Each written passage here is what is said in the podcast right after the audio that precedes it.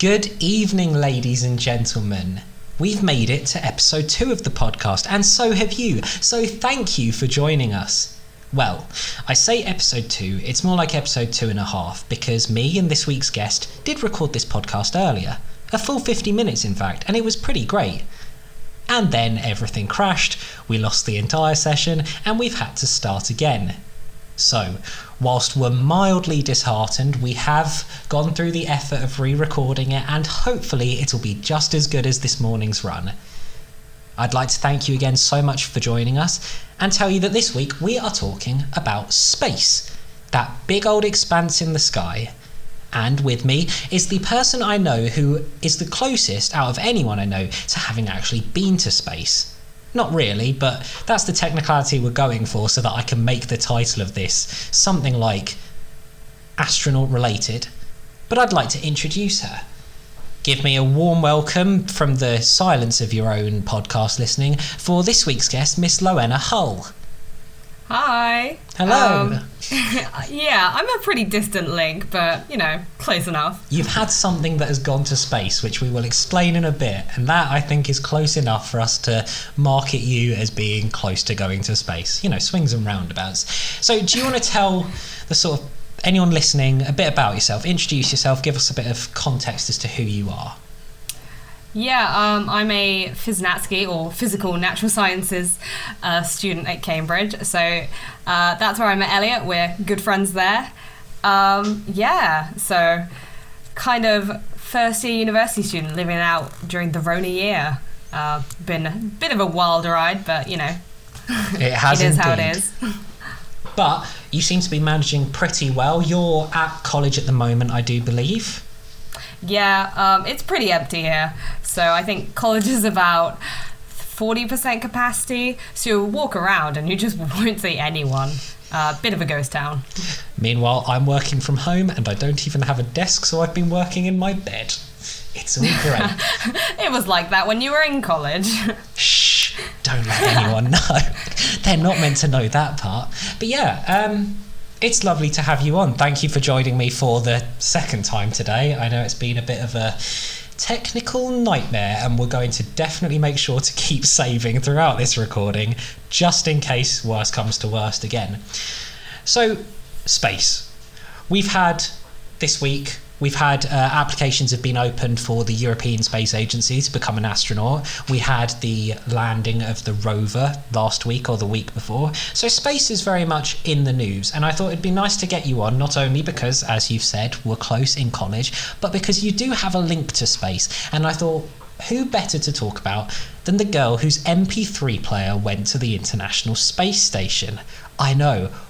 What a headline. Do you want to tell people a bit about that and a bit about what I mean? Um, yeah, so when I was about 13, there was a national competition. It was called the AstroPi competition. And what this did is it uh, challenged students from across the UK to program an MP3 player. And then uh, winning MP3 players would be run on the International Space Station for astronaut Tim Peake to sort of have a play around with, listen to some jams. Uh, yeah, and that was um, so I won my age category with that. Uh, what I did is I created a gyroscopic MP3 player. So what this means is if you tilt it in one direction, it will say decrease the volume, or if you tilt it in another, it will skip forward a track or skip back a track or fast forward or rewind. So it was sort of an interactive MP3 player. You could move it about. It made it a bit more fun than just say pressing buttons. So yeah, um, I won my age category for that, and I was pretty chuffed when it ran on the space station. it's Well, a no pretty cool thing to say. I mean, having something up out there in space is a pretty good way to introduce yourself to anyone, let alone to then have the fact that you've gone on to Cambridge University a number of years later as well up there. It's it's quite quite an accolade and I think we've got to give you props for it. But so you said about this gyroscopic thing. Can you tell us a bit about what the limitations were for creating an MP3 player for space? What makes it different to just having my iPod Shuffle back on Earth in 2012? We love the iPod Shuffle. I think I at the time I had an iPod Nano. It was the Very small nice. one. Um, when I first got it, I thought I was the coolest kid on the block. um, Well, so um, the MP3 player is created using a Raspberry Pi, which is sort of a small, it's about credit card sized computer. A lot of hobbyists use them. You can use them for a lot of projects. And an additional piece of hardware called a sense hat and given by the name unsurprisingly it has a lot of sensors so it has ones for i know shocking it has ones for temperature humidity pressure uh, it also has this cool led matrix which you can use to show up like 8 by 8 graphics so really like high resolution. Um, yeah, and it also has a gyroscope and accelerometer. Uh, these were the two things I was pretty focused on. And um, you know i was 13 let's not be too hard on me.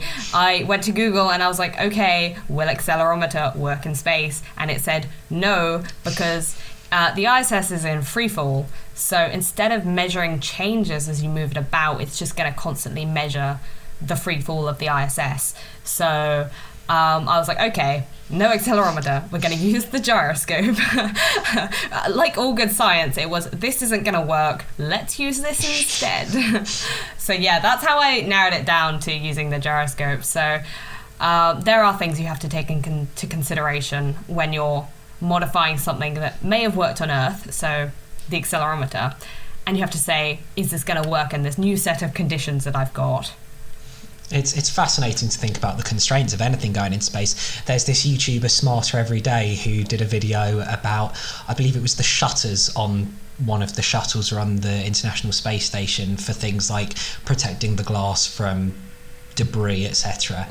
And talking about the limitations of the fact that obviously on Earth it's just you pull the blind shut or you pull it open. Whereas in the International Space Station, you've got these big metal shutters on the outside of the window and you need some way to close and open them and you can't just have some kind of drive shaft through because otherwise when you move it there'll be gaps created which will depressurize the inside of the ship which as far as I'm aware isn't exactly the ideal condition for the human body to survive in.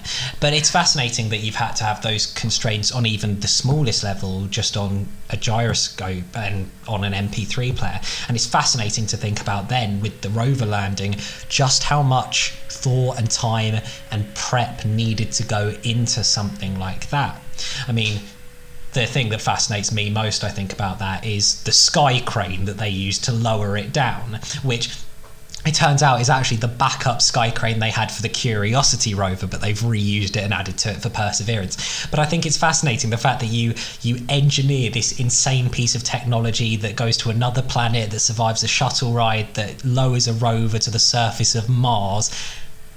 This million, multi-million dollar probably piece of technology, and then when it's done, and it's done its purpose, it just jets itself off to the other side of the planet and crashes. it politely removes itself. Yeah, you can just imagine all the people who worked on it, who, who spent hours slaving away at this, uh, doing overtime, and they just see it. And I mean, this was its intended purpose, but still, they just see it just crash. There's and something just, sad. Just like a, little a little tear escapes.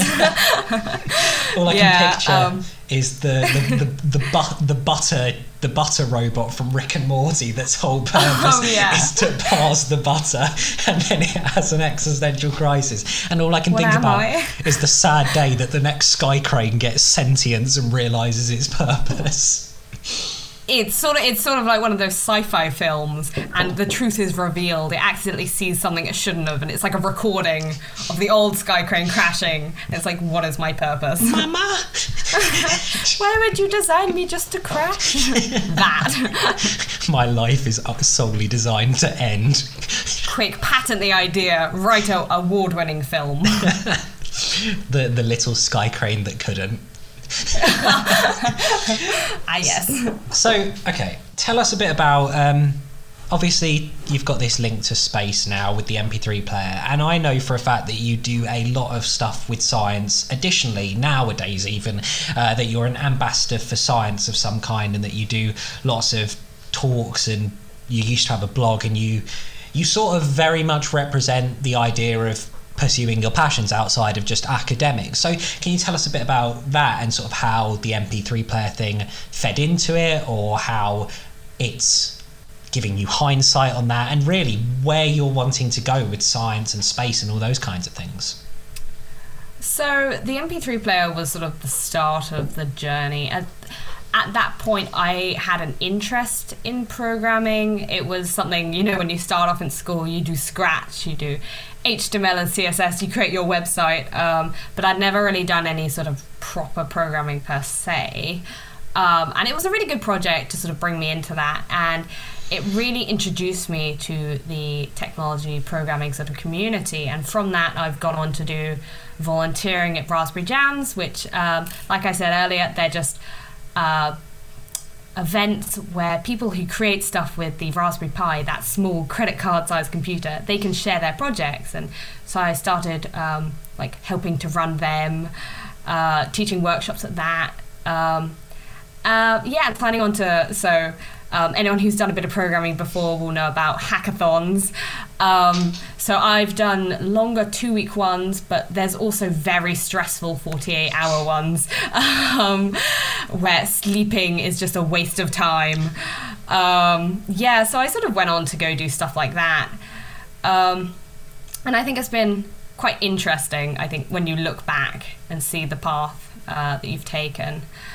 Um, yeah, um, so about ambassador kind of stuff, uh, like I said, I volunteer a lot, and I think a lot of opportunities come from that. Um, for example, over the summer holidays, I started volunteering with a group called the Essex STEAMettes, which is online meetings for girls who are interested to learn a bit more about programming and technology. And from that, I was nominated for uh, the Open UK Young Person of the Year. And it was actually from that which I've got now got this internship working with Open UK, which is all about creating a um, uh, a course, a programming course using the BBC Microbit, um, which is going to be delivered to school kids. Um, approximately th- 3,000 is what we're aiming. Um, and this is going to be delivered to uh, school kids across the UK in about May, Juneish this year. So yeah, there's a lot of a uh, lot of perks to being doing ambassador and being quite um, visual in um, uh, tech and uh, STEM.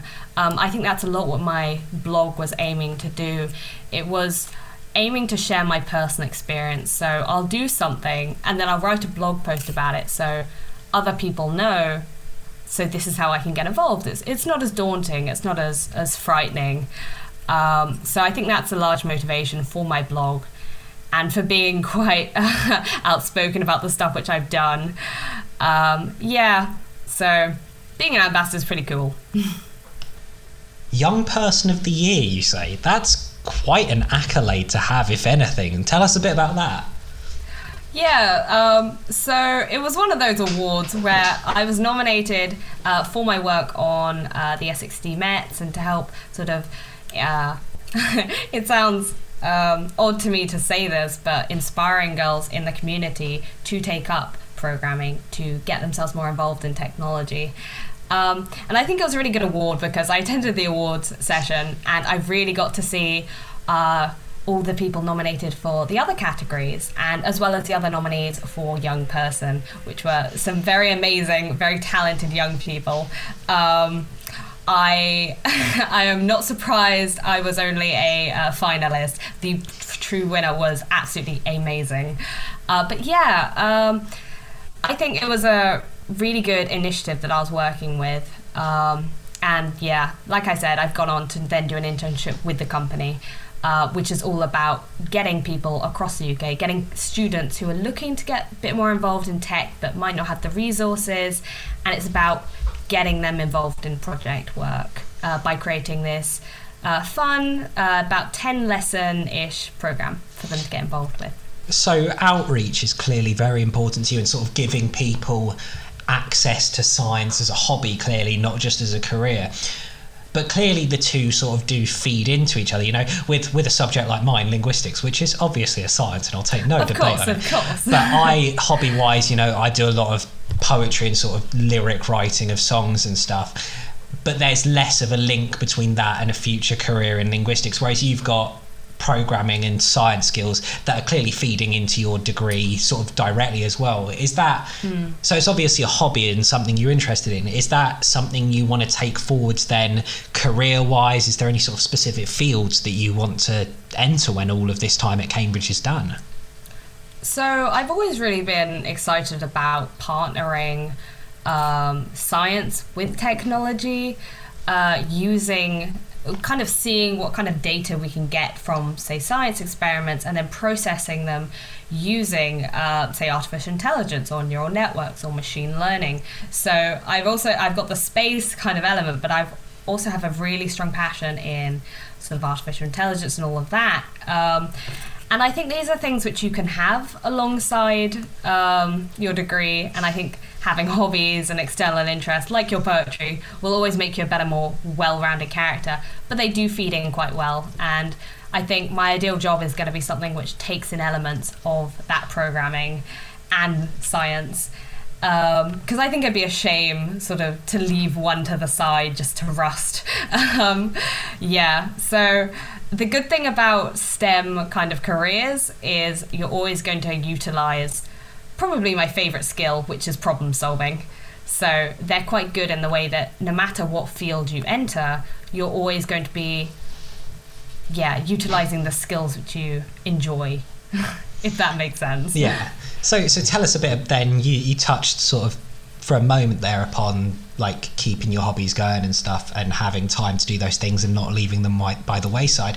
But obviously seeing as you're studying at cambridge which in and of itself is another accolade the fact you've got this roadmap from 13 years old with an mp3 player on the space station to studying at and for our sakes, I'm going to say the best university in the world. Oh, of the rankings are always the rankings are always a bit all over the place, but obviously it's got to be difficult being able to maintain your passions and your sort of your obligations to things like you said this uh, this internship as well as managing your studies around it. What's that like? Because that can't be easy Yeah, it is always a bit of a juggling act. Um, when they first asked me, so they, it was probably, I was quite lucky in this aspect. Normally, you're chasing after internships, you're against like 20, 50 uh, really qualified applicants. For this one, I was quite lucky. They'd seen um, like an entry video I'd done for the Young Star Award, and they'd come to talk to me by saying, "We see you've got a passion in getting kids into tech, so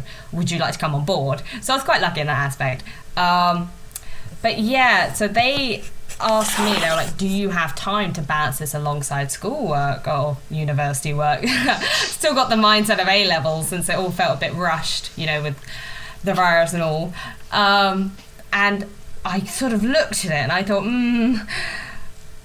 Realistically, I know my director of studies would say, say no. However, however, I mean, I sort of took the approach that if I work a bit longer in the evenings, if I just get a bit better at time management here, I can fit this in. And I think that's what every Cambridge student has to deal with, um, especially if you're taking up quite a time intensive, say, extracurricular, like maybe if you decide to do rowing, um, our university's beloved sport. heck yeah novice bow novice bow Ah, a true pro.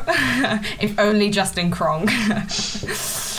uh, yeah, so I think it's it's all about time management, but you do have a lot less time. Um, I do find that sometimes to fit everything in, you do have to work quite late. Um, the other day, I had um, an interview for an internship, and it took six and a half hours. And what this meant is I had to take all my work, which was due, and then put it immediately after. So I went straight from interview into working. Um, so yeah, it, it can be a bit tricky at times, but I think what this university does, and I think most universities will push you to do this, is get really good at time management. Always helpful.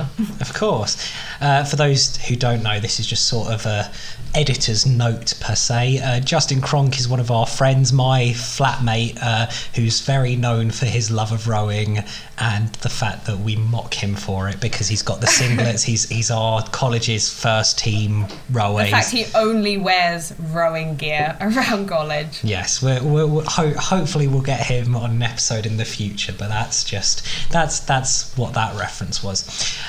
So obviously, as you say, having to make that decision to take on both at once is very is a very time intensive thing but it seems like you're at least enjoying it and at least it's something you're interested in but obviously it's got to be sometimes it's got to be a struggle especially if you're having to sort of choose a priority almost Yeah. Um, I mean, it is all about knowing exactly when your things are due. Um, I always hate having to choose priorities. Um, I think you could probably tell that by choice of uh, degree. Because when I was looking at degree courses, they said you've got to choose, you've got to choose, say, maths, or you've got to choose physics or chemistry. And I said, no, no, no. I'll choose NatSci and I'll get to do all of them. um, so NatSci is like four courses rolled into one, which is great if you're indecisive like me, because it means you can keep all your options open. Um, but yeah, I really hate having to choose.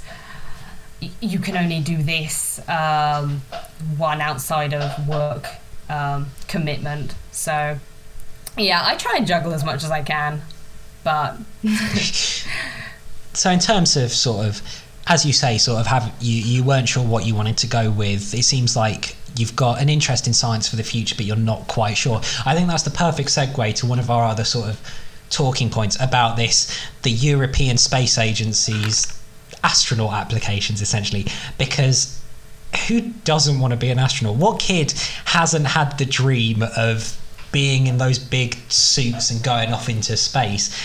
But it, it seems we, we were looking at it earlier and it's quite a there's quite a stringent set of uh, like things you have to meet in order to become an astronaut Yeah, they've got they've got some uh, physical requirements, but they also have a couple of uh, bit more academic, I suppose, because I mean, when you're up there, there is no AA you can call to come fix stuff.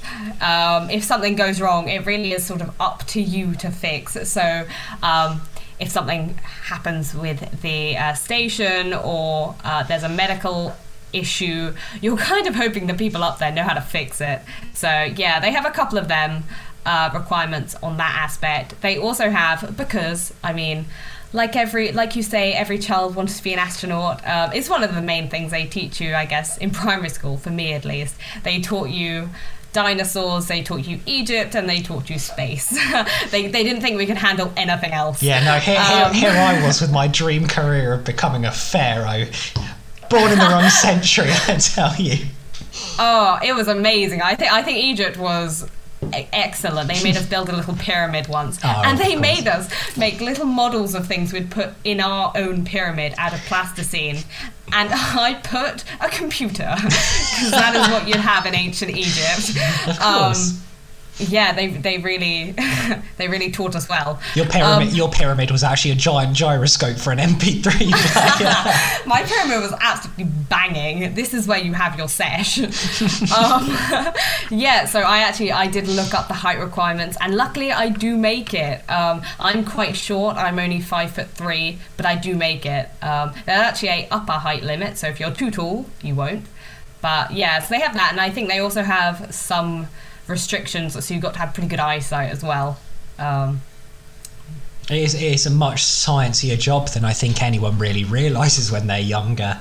And it's only as you grow up that you realize, wow, these people are like researchers, engineers, soldiers, like everything in one pretty much. It's, Yeah, it's insane I thought they were just there to say cool things, like one giant step. yeah, Well, it's interesting Yeah. as well the fact that with these applications, the fact that because you're going off into this international space station, and the fact that a lot of people are pointing out that the European Space Agency are, but we're not part of the EU. Why, why, why are they opening applications up to the UK?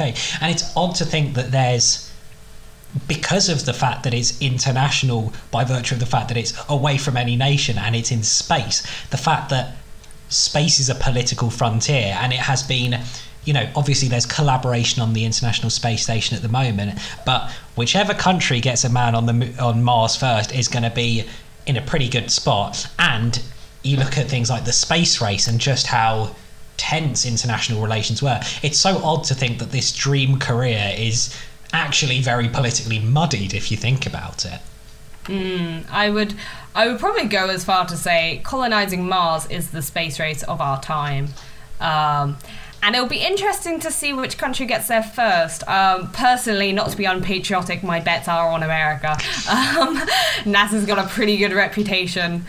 Um, but yeah, um, I mean, thousands of people. You're looking at people who want to be selected as the next person going up to space. You've got tens of thousands. The competition is tough.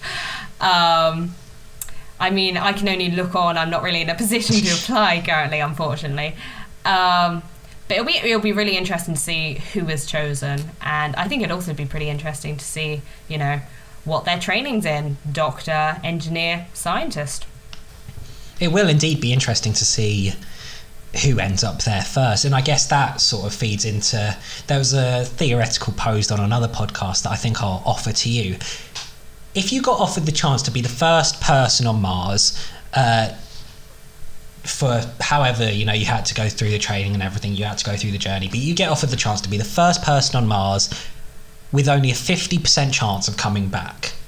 Would you do it Ooh, see, it's a tough one because on one hand, you get all the kudos. You are the you are the first Martian.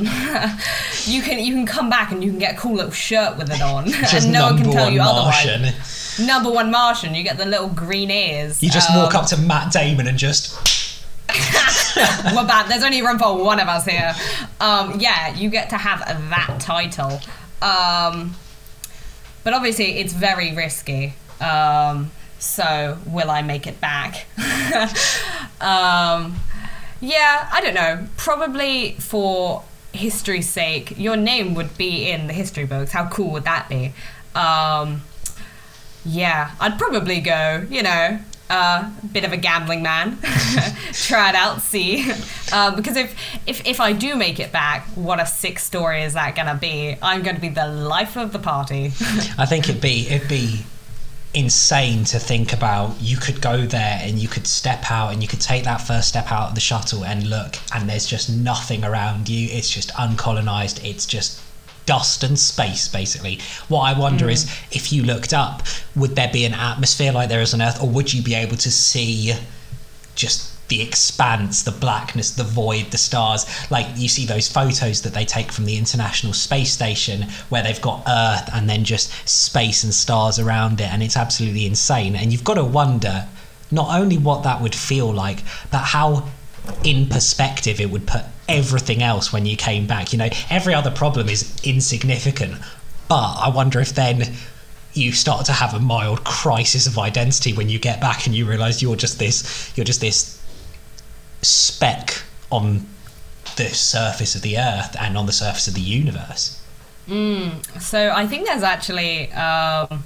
I think there's a term for that, and it's when astronauts are looking at the Earth and then they start thinking, "Oh my God, I'm so small," um, as compared to the whole Earth.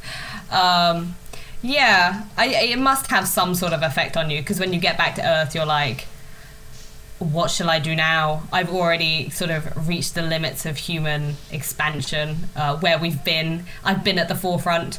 Um, and I think it must be weird to be on Mars. Um, whether I'd be completely alone, I guess you normally go, like in The Martian, with a team. However, you better believe I'm going to be shoving my way to be the first one on there.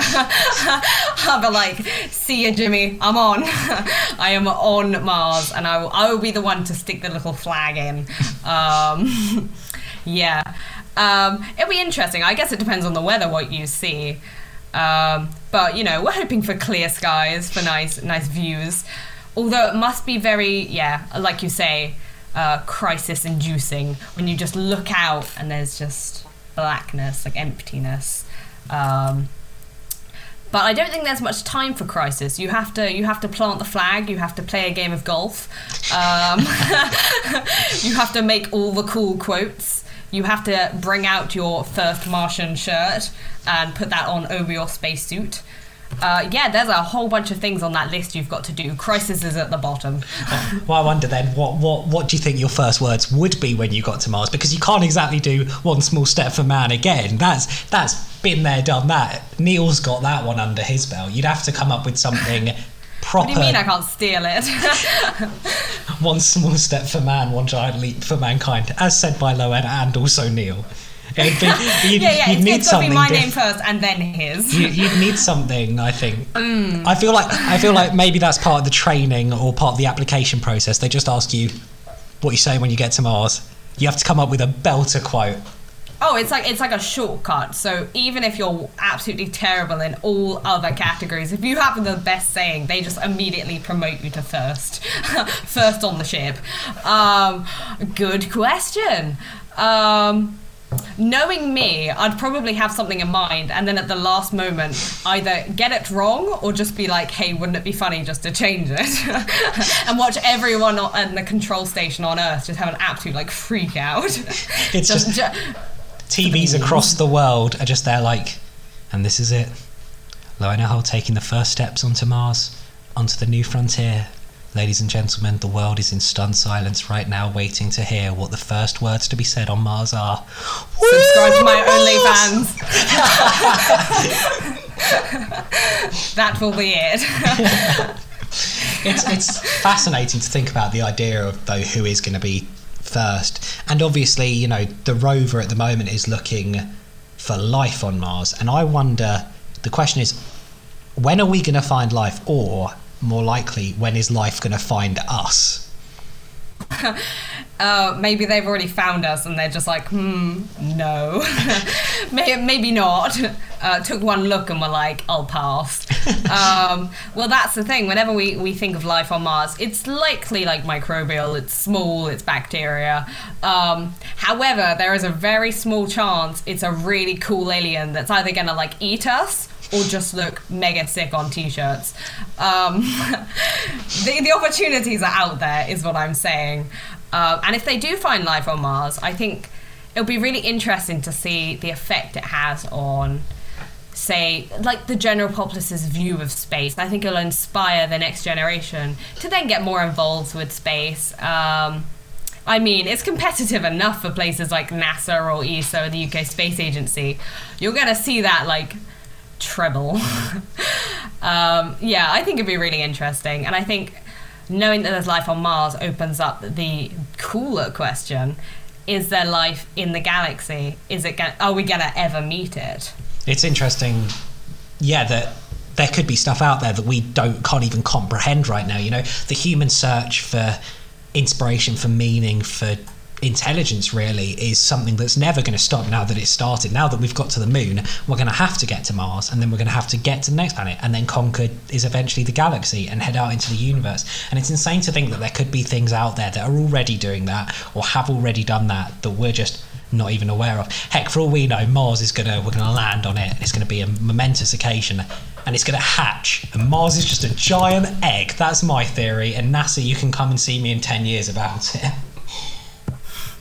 Yeah. Um, like I said before, there's probably aliens out there who don't want to see us. or it could be like, uh, says this Chinese book called uh, The Three Body Problem, and it's all about aliens who actually come to find us. The only issue is they want our planet. Oh. So it could be a very, you know, um, Independence Day sort of showdown. In which case, I think we might be a teeny bit unprepared, considering. Um, you know, when we send people up to the space station or to Mars, we're not sending them with a gun strapped to them. So that's strike one. so um, NASA or ESA or the UK Space Agency, if you're listening, Tim Peake needs a gun. They, they call him Tim Spawn Peake. Max HP, absolutely just decimating life on Mars. If there was life before, there's not after he arrives. So there's there's a there's a Tumblr post that's just Neil Armstrong coming back from space. Gets out of the shuttle, gets a handgun, and steps back in. Everyone else, Neil, what are you doing?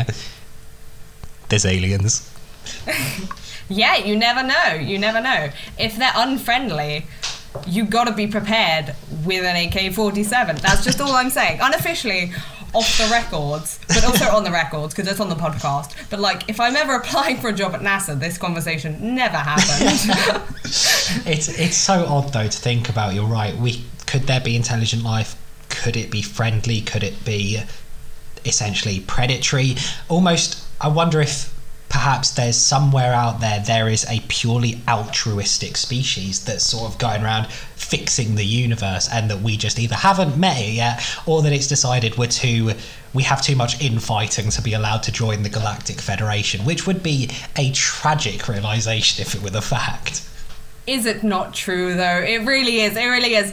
As when you guys learn to play nice with each other, you can then join the big boy squad. Um, we are the the um, uncool younger sibling at the family gathering. That is us. Um, yeah. So until we learn to play nice, any aliens are probably going to stay pretty far away. Um, but I think it's interesting actually looking at humanity's pretty desperate search for life outside of our own. Um, and I think that might point to a bit to about humanity's loneliness. And if we don't, we're looking for extra companionship. And I think that links back to, say, AI and all about how we are trying to create companionship with that. We're trying to create intelligence. If we can't, say, find it um, in the galaxy, let's just make our own, uh, which could also have pretty bad consequences. I'm thinking. it's one of those things of you know whether it's out in space or in the dark of your bedroom. The ultimate question is what's worse, being alone or not? I think that's that's the terrifying question. It's weird to think as well about the fact that we're so set on exploring space and yet so much of the ocean remains unexplored and there's so many creatures that we sort of know about but we haven't been able to isolate. Like the fact that below a certain depth, no creature has a spine because the pressure's too great. Who who knows what else could be out there and down there that we haven't found yet? Mm, it's it's funny uh, what you say about the pressure because I if, don't know if you've ever seen a picture of a, blobfish. Um, poor poor uh, things. I'm gonna swear, but you know we don't know who's listening to this. It could be Timmy, five year old Timmy. Um, and if you bring them up to surface level, they just expand. That's why everyone looks at them and goes, "Wow, it's super ugly." No, no, it's just it's just deep. It's just become it's the wrong pressure atmosphere. You need to throw it back in the ocean. Um, so I think that also holds quite a big message. Uh, you're not ugly. You're just way too high up. when I meet the mole people, then I will understand true beauty. Beyonce of the mole world. you are a 10 among those twos. yeah, um, I do think it's interesting that there's stuff in the oceans that we haven't even begun, begun to fi- find yet. Um, but yes, it could also end disastrously. I think I think one of the main things we should draw from this is space, artificial intelligence, searching the oceans. It could all end badly. Um, example, um, let's say The Meg, good film about a really big shark. It del- it truly delivers what it says. It says it's going to be about a big shark. It is about a big shark. yeah. That's that's fair enough. That well, The Meg as an example is an odd one. Certainly, Jason Statham is not known for his presence in the scientific field. I don't think, but it's a fascinating thing to think about that all these things they could offer us so much in terms of information.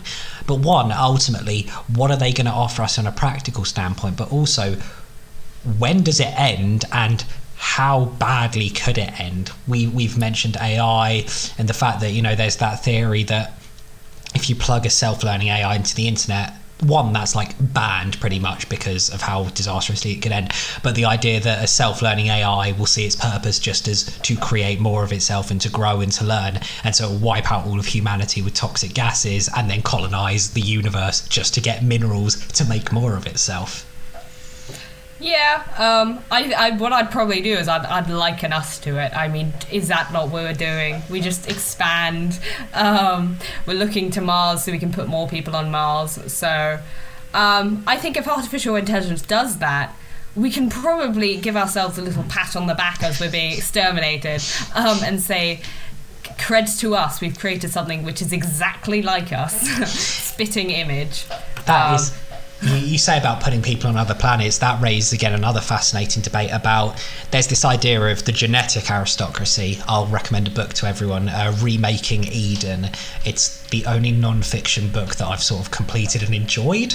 Um, and it's all about sort of genetics and mutations and genetic modification and the future of it and where gene therapy could go essentially.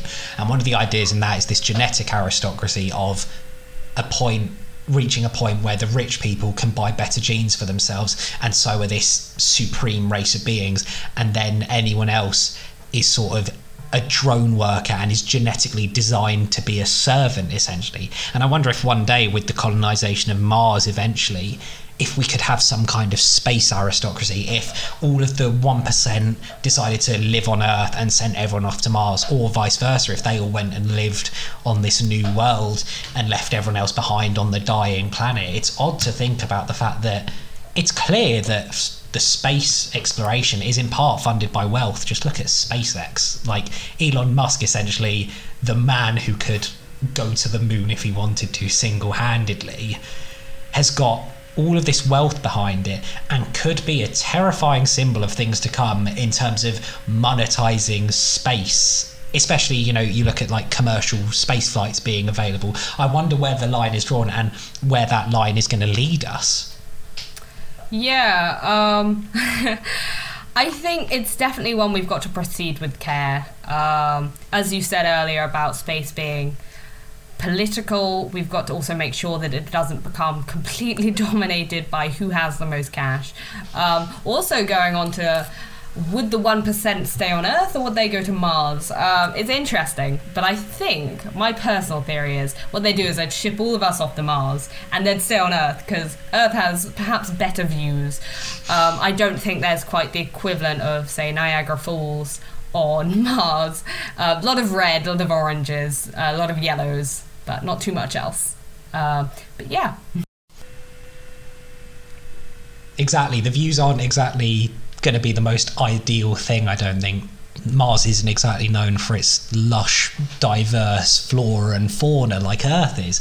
But at the same time, Earth is a dying planet, so it'll be fascinating to see which one. Which which planet people gravitate towards if ever that becomes an option, you know? If if imagine if centuries down the line we've colonized the galaxy and you can pick any planet to live on and or it, almost if there was even like a sort of hierarchy of which planets were the wealthiest. It is like some dystopian novel, and I wonder if in the future people are going to look back at us and think that we were the beginning of the end of things, or if we were some kind of dystopia ourselves. But it will be fascinating to see just where space goes essentially and where where the human pursuit of progress goes after we reach Mars are we just going to keep going through the planets or is there going to be some greater goal that we can strive for i wonder what which which do you think you'd choose as a planet to live on ideally Ah, uh, see, a whole bunch of um, good options there. There's one of the planets which rains diamonds, I think I've heard. Um, make a quick buck, maybe die, um, maybe, however, might be worth it. Um, yeah, there's a whole bunch to choose from. What I really wish is I could say, you know, time travel into the future, um, see how it all, it's all going to play out, and then just come back and then write a write a book about it and it will be very very accurate and then at the time they'll look back and they'll go how did she know she's a genius and i'll just be there dead like superior very smug um, yeah, sort of Simpsons esque, just knowing everything in advance. Um, and they'll be like, she was so ahead of her time. Uh, we should have listened. Um, but yeah, I, I, think it'll be easy, uh, not easy, it'll be interesting to see. Because uh, I think Mars is perhaps the only planet which I think could sustain um, human life on there. So I think that's probably we're probably a bit limited to which one which ones we're gonna choose. Uh, choice of two, and I would probably choose Earth um, purely for the fact. Um, well, one, we have better views, but also I think we have better food. Because uh, I think better ingredients, bit... better pizza, Papa John's. I am on Earth purely for Papa John's. Don't you ever leave me. yes. I think if you went to, if you went to Mars, sort of like the Martian, you're kind of stuck to what you can get on there. Because I don't think you, I don't think Uber Eats really goes that far. it's only a matter of time. Only a matter of time. Once they get a SpaceX rocket, that'll be that'll be it. Do you do you think? I wonder then, sort of. It's I'd say more on the AI side of things, but it's still with the pursuit of science. I wonder if do you think there's going to come a day when humans are obsolete, when humanity in itself is rendered almost useless. I wonder if we've talked about sort of AI taking over everything, but I wonder if there will come a time when we're living in sort of a you know WALL-E like uh, future where humans are just solely existing for their own leisure and nothing else, and that robots are sort of the only things that really do anything. And I wonder if that's a point we're going to ever reach. Mm, I think if we ever do reach it, it'll be far, far, far in the future because currently we've reached a part of a sort of point where we've got AI and it can do really amazing things, but we really do need to help it along quite a bit. We need to provide it with data that, say, we've labeled, or so training data that we've generated ourselves, uh, and we need to figure out how to create the models. And it's not really at the point where it can create its own models and its own. Um, say like networks or neural networks from itself so I think we're, we're quite far from it. Um, should we ever reach a, a WALL-E type uh, outcome? Um, yeah, I don't. I don't know what I'd do with it. I don't know which character in that I'd be. Probably one of the numerous people just sort of you know wheeled about on the ship. um, but yeah, I, I don't think it's one of those things anyone can ever really predict. Um, but people who have better guesses than others, uh, they're always, yeah, they're interesting to read about. So the things they produce, say, like going back to my example about The Simpsons, watching that is so entertaining because they do make very good guesses about what's going to happen. So, should I ever look in the future um, and come back with some strangely accurate guesses, you'll be sure to know. Odd to think that we're the sort of only species that could create the thing that destroys us ultimately mm. with AI and with space. And I think that is the most terrifying existence to sort of realize the fact that we are so quote unquote we're so intelligent that we could be the things that we could destroy each other, we could create something that destroys us, we could destroy our own planet and thus destroy us. It seems that humanity is sort of just going about its our pursuit of progress is also our pursuit of our own end almost. And that's i don't know about you but to me that's a mildly terrifying thing to think about. Mm, and, but i also think our pursuit of progress is what makes us human. And if we did stop to say be pretty content in what we've got already what would we become? Um, i think we would it would we would lose what makes us special. I think it would sort of put us on the level of most animals, which is just you create conditions in which you can simply survive in. You're not learning, you're not uh, developing yourself or the conditions around you. You're simply just existing. So, I, while we are destroying ourselves, progress there is also progress being made to make a net zero future. So, uh, never stop progressing, humanity. Well, to be honest, that seems like a perfect place to wrap up with the idea that we are all just looking for a way to be special. And to give the little sort of altruistic or the nice point of view. Listeners, for sticking with us this far, you are all very special and you are very much appreciated. I think that's where we'll end this week's episode, and it's been fascinating talking about something that's usually a bit more out of my comfort field, which is science. But it's been brilliant to talk about it. Loena, you've had some brilliant insights for us, and indeed, you've got an interesting story with your MP3 player and stuff. So thank you so much for joining me. Thank you. Uh, been lovely speaking to you. If you want to sort of plug your own Instagram or your socials or just give a sign off to everyone, uh, feel free. of course, of course. Um, so you can follow me on Twitter or Instagram at, at Loena Hull. And it's been lovely speaking to you. Thank you. So, listeners, things may be bad, but it's not always hell on earth. Things do get better. Humanity continues to progress and find reasons to progress. And I think that's the message I can leave you with. Keep looking for your purpose, keep looking for your interests, keep looking for a reason to look up to the stars and realize that there's a reason you're around here and a reason you're on Earth and a reason that one day aliens might be discovering you. Thank you so much for joining me. I hope to see you next week. And yeah, this is Elliot. This is L on Earth episode 2. Thank you very much and goodbye.